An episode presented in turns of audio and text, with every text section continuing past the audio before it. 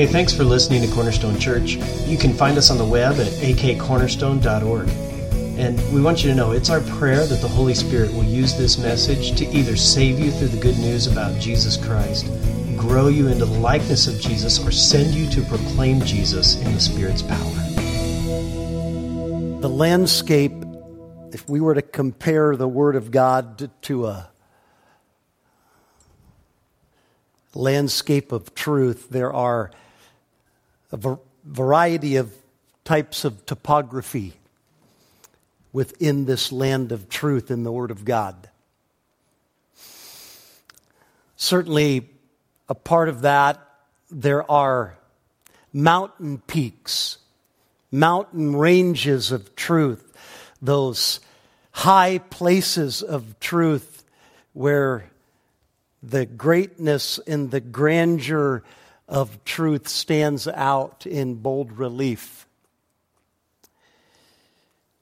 I feel like at times, like Moses, when I have climbed around on the high places, the mountains of Scripture, and at times I feel like I've looked up and seen a burning bush like Moses did and turned aside to go over and behold the sight. And when I did so, found myself to be standing on holy ground, not just high ground, but holy ground. For there are high places that are holy places, as if we should do as Moses did and remove the shoes from our feet, even to study, to read. It is up one of these high, holy places that I want to take you tonight and we're going to focus in on a 10 word phrase. If you have your Bibles, I'd encourage you to open to Romans chapter 3. Romans chapter 3. In order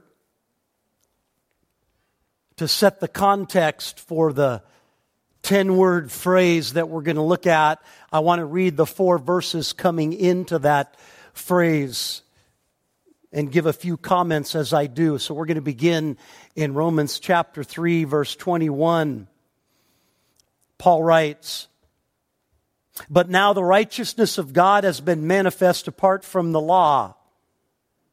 Although the law and the prophets bear witness to it, the righteousness of God through faith in Jesus Christ for all who believe. Just stop there for a moment.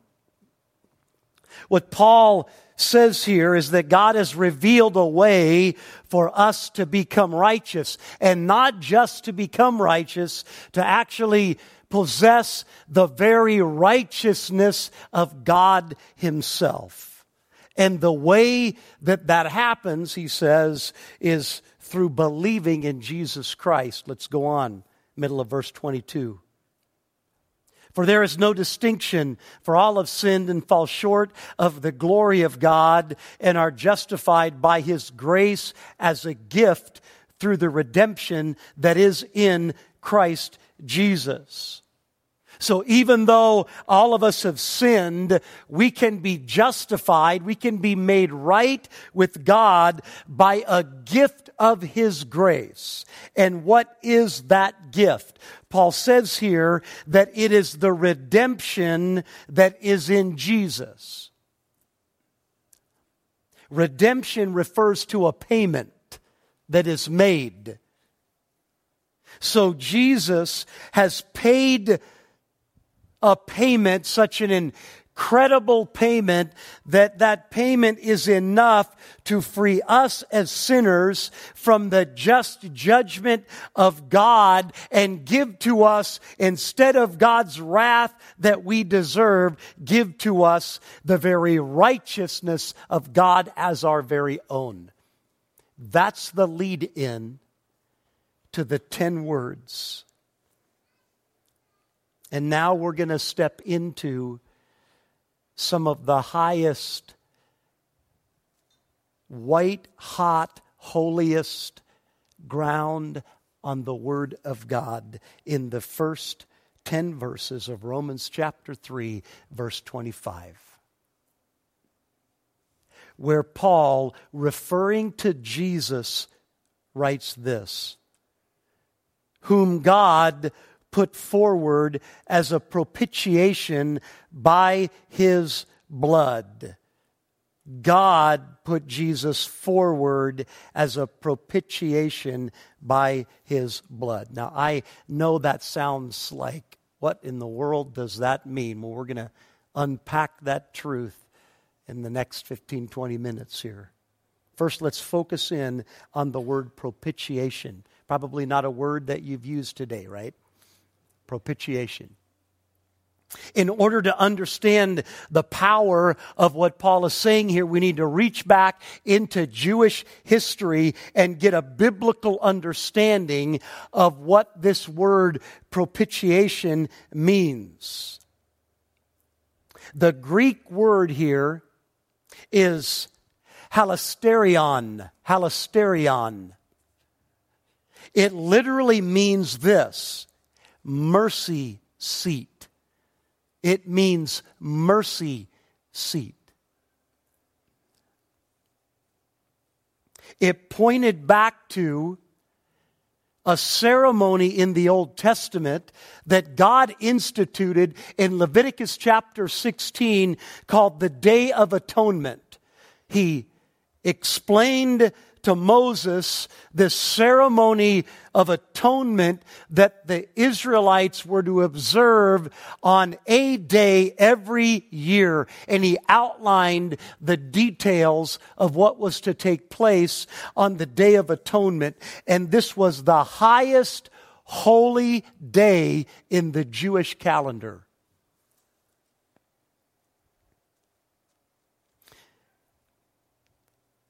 And what this ceremony is about, it's about appeasing the wrath of God against sin.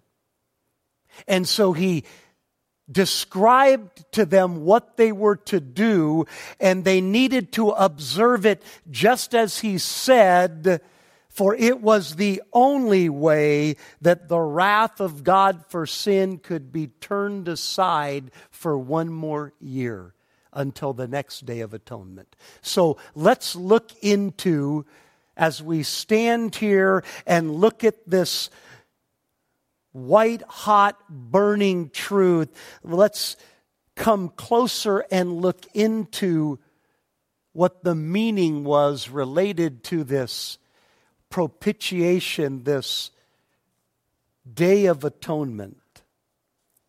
I'm going to give you a few details.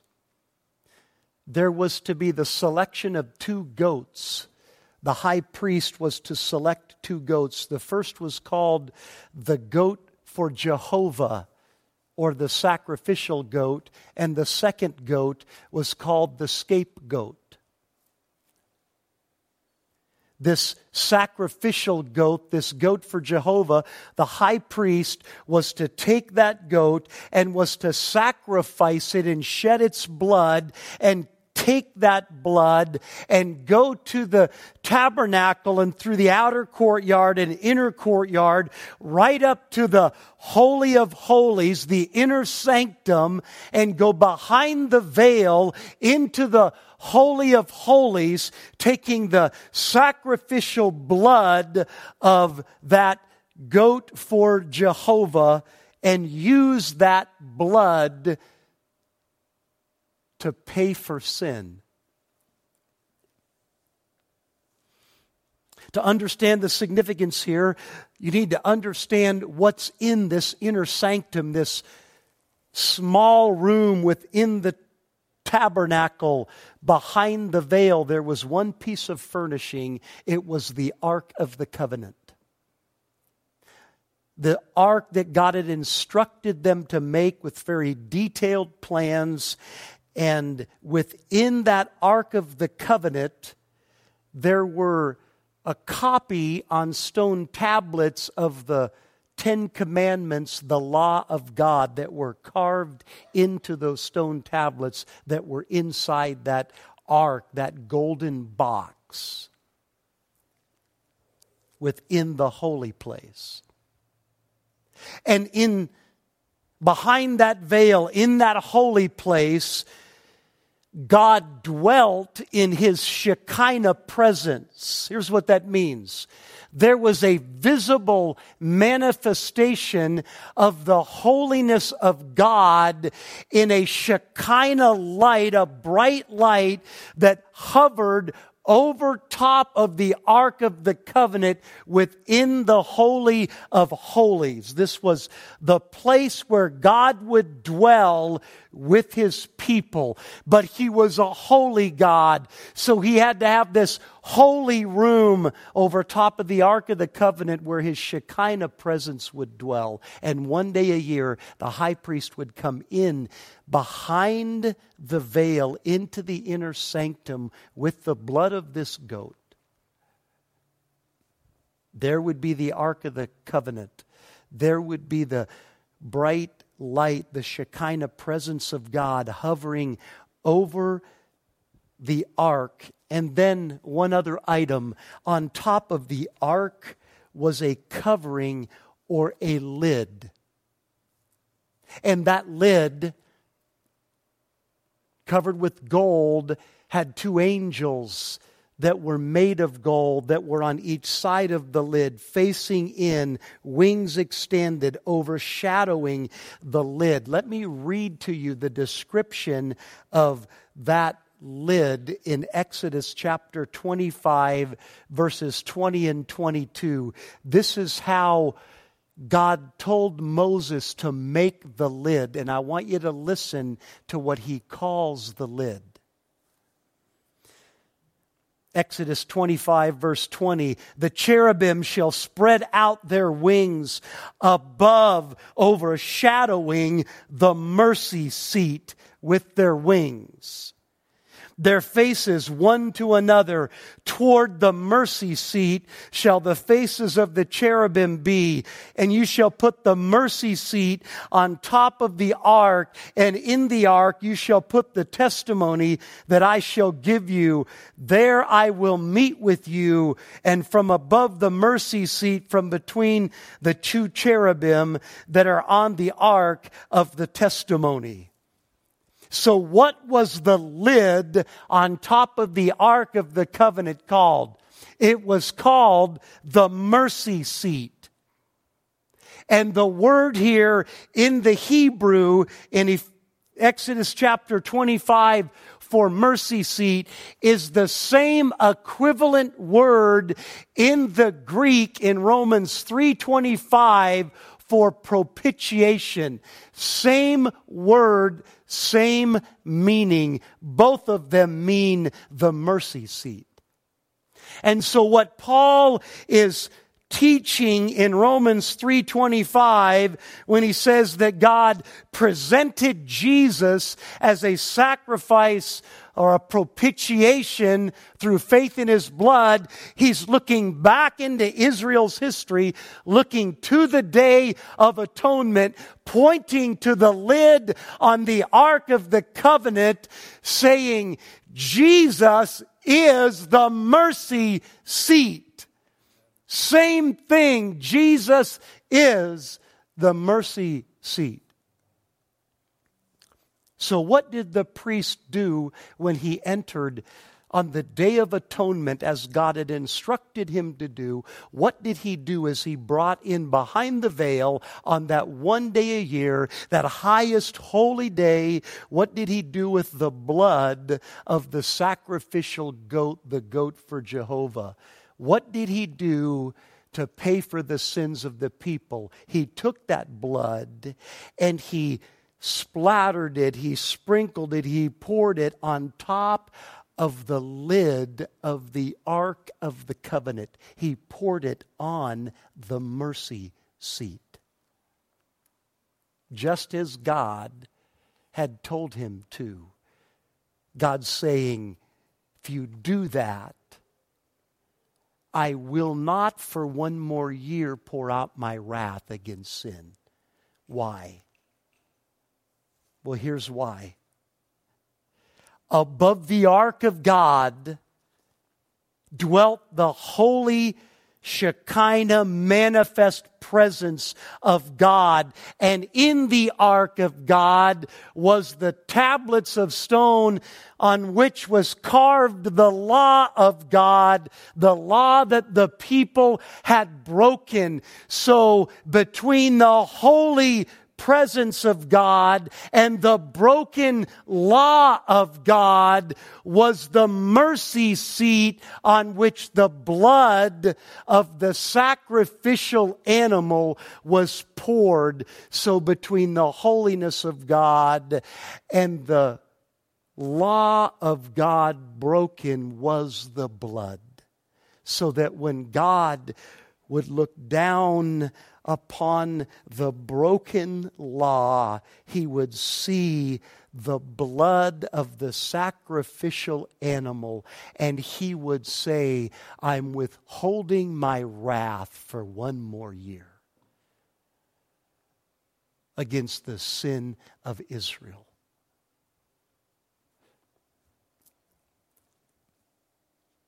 The only reason that the holy God would withhold his wrath was because there was blood poured on the mercy seat. Now let's go to the second goat. The second goat was the scapegoat.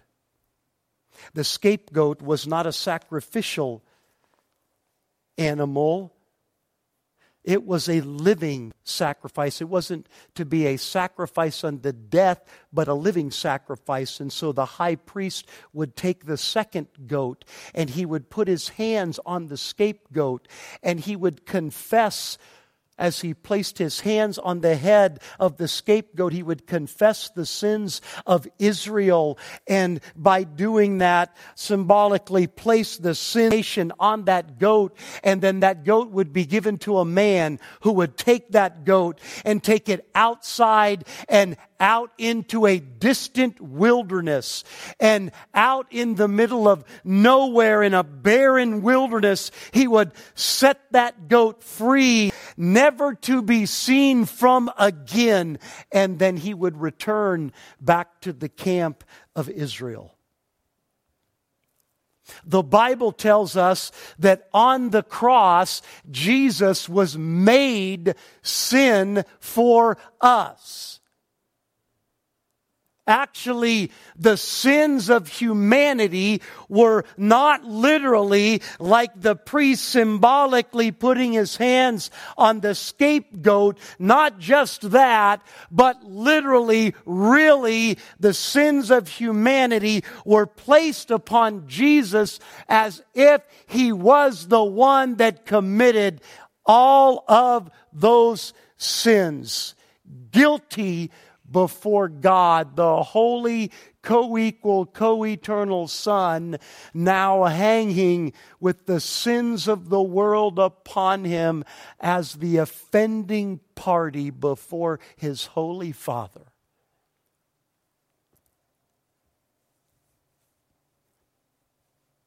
So that Jesus' sacrifice, like the scapegoat sacrifice, but infinitely greater. Jesus' sacrifice doesn't just turn aside the wrath of God for one more year. It actually takes away sin forever. Forever every sin that you, if you put your faith in Christ, have ever committed or will ever commit, all of those on Jesus paid for in totality so that you never, ever for out eternity can be judged for those sins again. You cannot come into condemnation if Jesus has become your scapegoat because they are gone forever, never to be returned.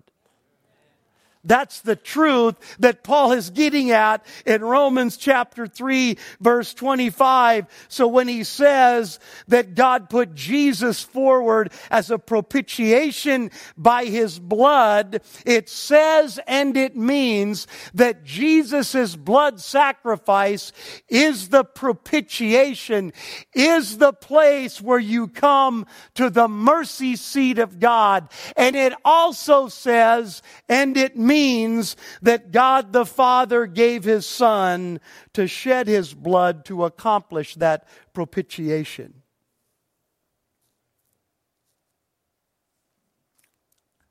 I'm letting that sink in for a moment. Because where we have entered now in the force first four words of Romans 3:25 are what I believe are the highest, the white hot, holiest little plot of ground in all of the Word of God because it says that God put Jesus forward. God the Father put Jesus forward to be the sacrifice.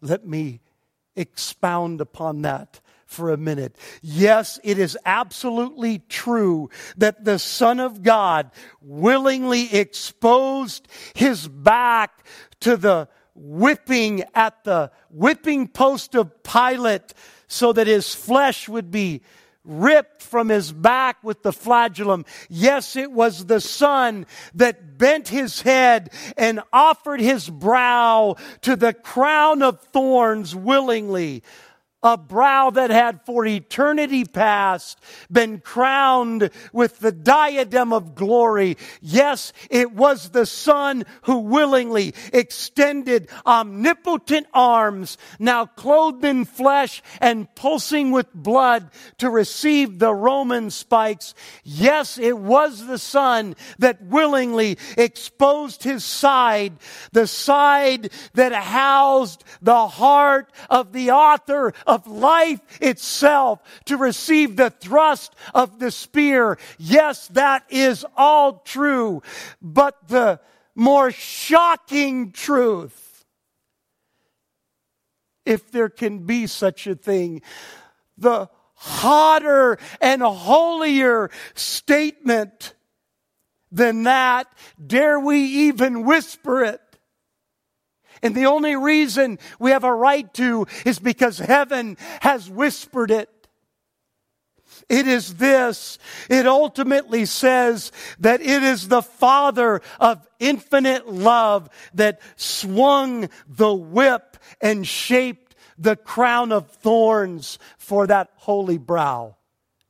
It was the Father of heaven that picked up the mallet and the Roman spikes and in vengeance against sin with unchecked fury vindicated his own righteousness by extracting from his very own eternal, co-equal, holy son the full measure of punishment that is holy justice required.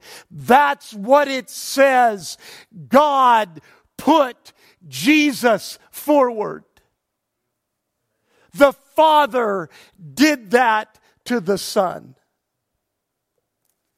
That truth has always been the white hot holy fire of the gospel.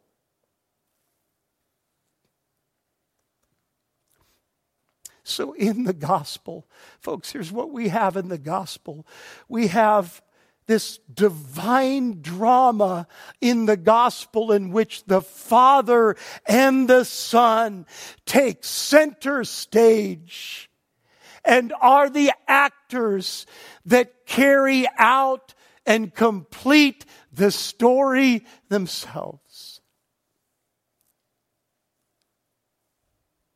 Here's the truth this highest, white, hot, holiest truth.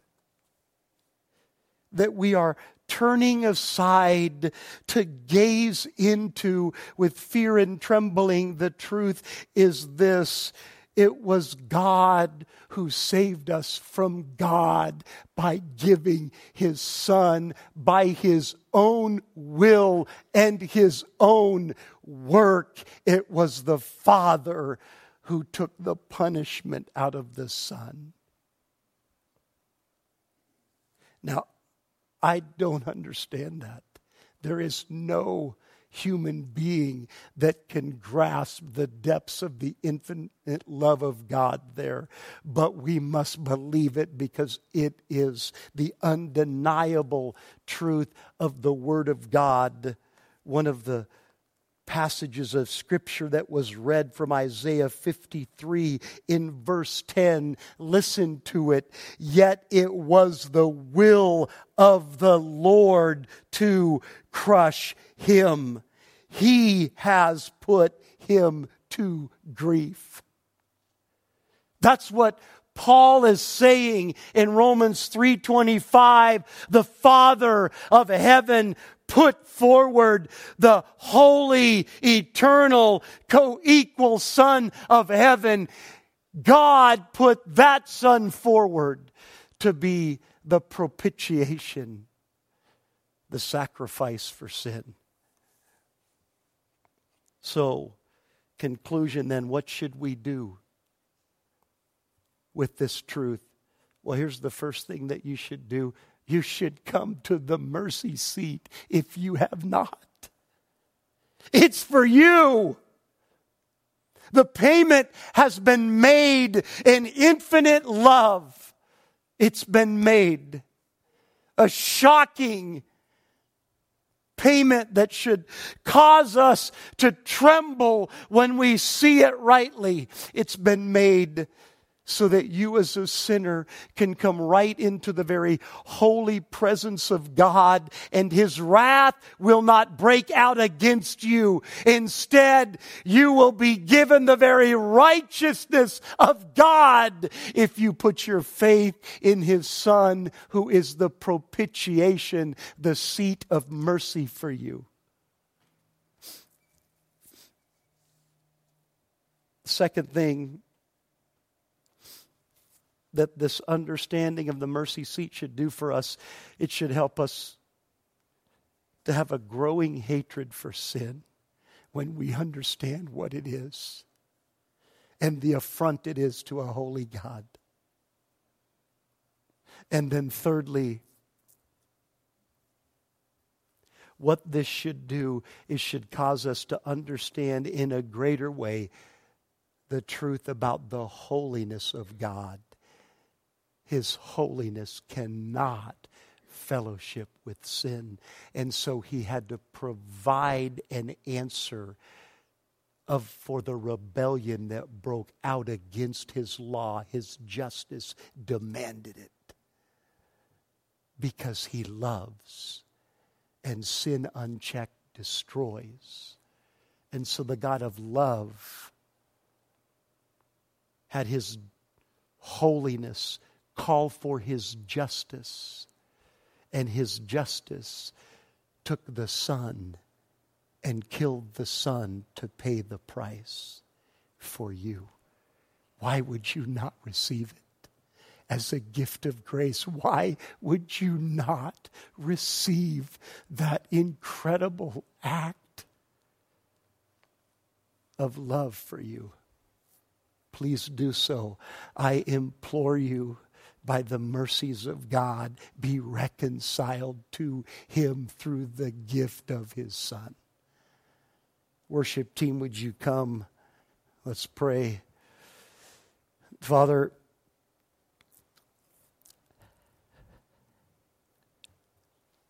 I feel so inadequate, Lord, to try to talk about such a subject. And my only safe place is to try to stay as close to the Word as I can, for you said what you said in the Word, and you want it proclaimed. And so take that proclamation of this incomparable act of love and do what you want with it in our hearts. I pray in Jesus' name. Amen.